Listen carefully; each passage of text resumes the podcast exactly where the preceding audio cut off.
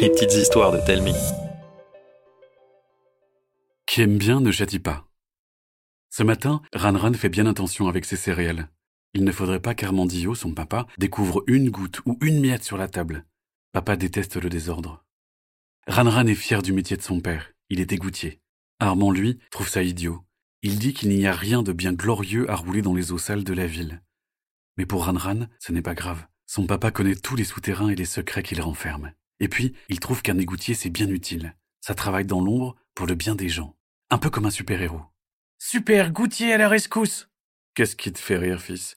Euh, rien, euh, non, pas rien, papa. Son père vient d'entrer dans la cuisine. Il n'a pas l'air en pétard, mais mieux vaut ne pas prendre de risques. Des fois, papa met un peu de temps avant d'être en colère. Tu vas être en retard à l'école. C'est important si tu veux pas finir égoutier comme moi. Ranran saute de sa chaise et va poser son bol dans l'évier. Il le lave, le met à sécher rapidement. Papa a le regard perdu dans le vide. Il fronce très fort ses sourcils qui se touchent. Ils ont l'air d'une grosse chenille ébouriffée. Ranran connaît ce regard. Dans pas longtemps, son père va commencer à s'énerver pour rien. Alors il se dépêche de se préparer et file dehors. Le jeune tatou se recroqueville et fait le dos rond. Comme tous les matins, papa va le propulser dans la rue comme un ballon de football d'un habile coup de pied. Mais lorsque papa est agacé, il met trop de force. Ranran serre les dents. Il roule boule et fend la foule. Tout le monde fait place lorsqu'il déboule en trombe comme une bombe. Arrivé à l'école, il se déplie et va se mettre à l'ombre du gros platane qui soulève la cour avec ses racines. Il observe de loin des élèves qui jouent à la bagarre. Il trouve ça idiot. D'autres se racontent des blagues et se tapent dans le dos. Il ne comprend pas l'intérêt. Ranran attend patiemment la cloche, seul dans son coin. Lorsqu'elle sonne, il fonce se mettre à sa place. Monsieur Sapien, son professeur, laisse alors entrer les derniers élèves, ferme la porte et d'un agile saut de crapaud atterrit derrière son bureau. Ranran l'adore. Les cours du vieux barbu ne sont jamais barbants, mais toujours poilants. Bonjour, charmants enfants, bienvenue, petits savants, et. et gare au garnement. Aujourd'hui, au programme, sciences naturelles puis musique. Les enfants réagissent mollement à la nouvelle, mais sortent leurs affaires pour travailler. À la belle saison, lorsque le soleil tape sur les herbes hautes, que les pivers cognent sur les troncs et que les lapins battent la campagne, c'est souvent le signe d'un renouveau. Sans qu'ils comprennent pourquoi, certains mots pincent le cœur de Ranran. La nature rebat les cartes et certains animaux se bagarrent. Parfois, un tête-à-tête entre deux cerfs finit mal et, coup de théâtre, l'un des deux perd sa place de chef. Ranran sent une boule dans son ventre. Ses oreilles bourdonnent, il n'arrive plus à écouter M. Sapien. On écrit ensuite la leçon dans le silence, et Ranran se détend. Rapidement, les élèves ne tiennent plus en place. M. Sapien est obligé de taper du pied. Le jeune tatou tremble un peu. On passe ensuite à la leçon de musique. Les enfants sortent leur instrument, impatients d'en jouer. Le maître dégaine alors la baguette de chef d'orchestre. Qui veut battre la mesure? Ranran Le petit tatou fond en larmes. Il pleure tellement qu'on dirait qu'il va fondre comme un glaçon d'eau salée. Le vieux crapaud bienveillant ne semble pas étonné. Il tend la baguette à une rainette qui contemple le ciel en rêvant et confie la classe à Charlotte l'hippopotame, car c'est la première de la classe. Dans une cacophonie pas du tout musicale, Ranran et M. Sapien sortent parler dans le couloir. Ranran, mon grand, tu as l'air tout chiffonné. Tu es stressé? Non. Bigre, tu es contrarié. Triste. Triste? Triste. Triste Comment ai-je pu passer à côté? Tu aurais dû me le dire. Vraiment? Le visage de M. Sapien se fend alors d'un énorme sourire qui part d'une oreille à l'autre et même plus haut encore, car les crapauds n'ont pas d'oreille. Un sourire contagieux qui donne envie au coin de la bouche de Ranran d'aller chercher ses oreilles à lui.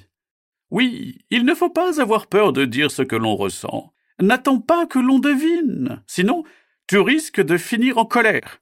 Tu sais ce que je fais dans ces cas-là? Non. Je la libère, par la parole ou par le geste. Mais je fais très attention à les contrôler, pour ne pas blesser. Tu comprends?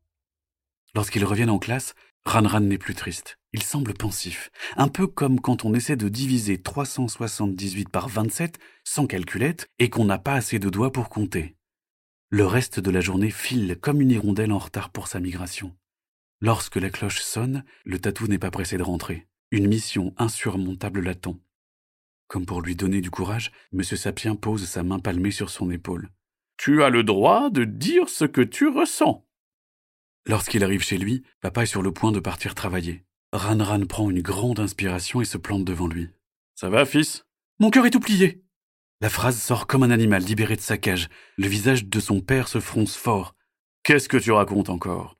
Cette fois-ci, Ranran n'a plus peur de tout lui avouer. J'ai un cœur de tatou, parce que je suis un tatou. Et les tatous, quand ils ont un peu la trouille, ils se plient en quatre pour former une boule et rien laisser rentrer. Mon cœur à moi, il fait tout pareil, et mon corps aussi.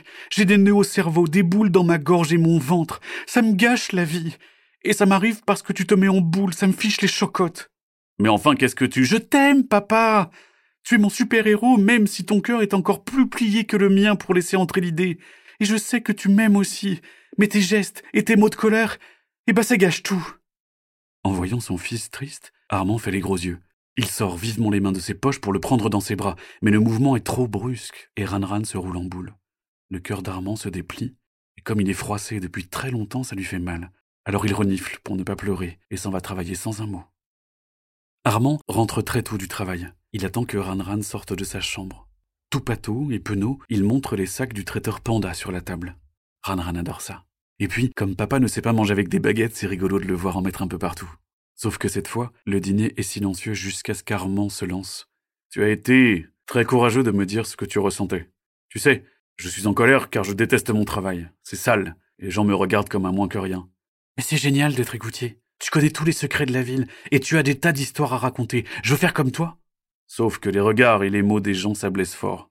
Au début, j'étais triste, puis amer, et ça s'est transformé en colère. Et là, c'est comme le sel dans tous les plats. Il y en a beaucoup trop, et tout a mauvais goût. Mais la vie, c'est trop important pour être gâché par la colère, non? Tu as raison. Un fiston qui rigole, c'est bien mieux qu'une table propre. Maintenant, mangeons, et pas de gâchis. Dans cette maison, on ne gâchera plus jamais.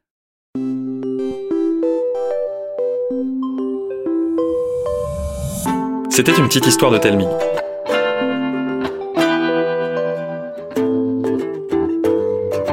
Écrite par Frédéric Bagirès et racontée par Arnaud Guillaume. Chaque jeudi, nous vous racontons une nouvelle histoire. Alors pour ne pas la rater, abonnez-vous au podcast. N'hésitez pas à nous laisser un commentaire sur iTunes, ça nous fera vraiment plaisir. À la semaine prochaine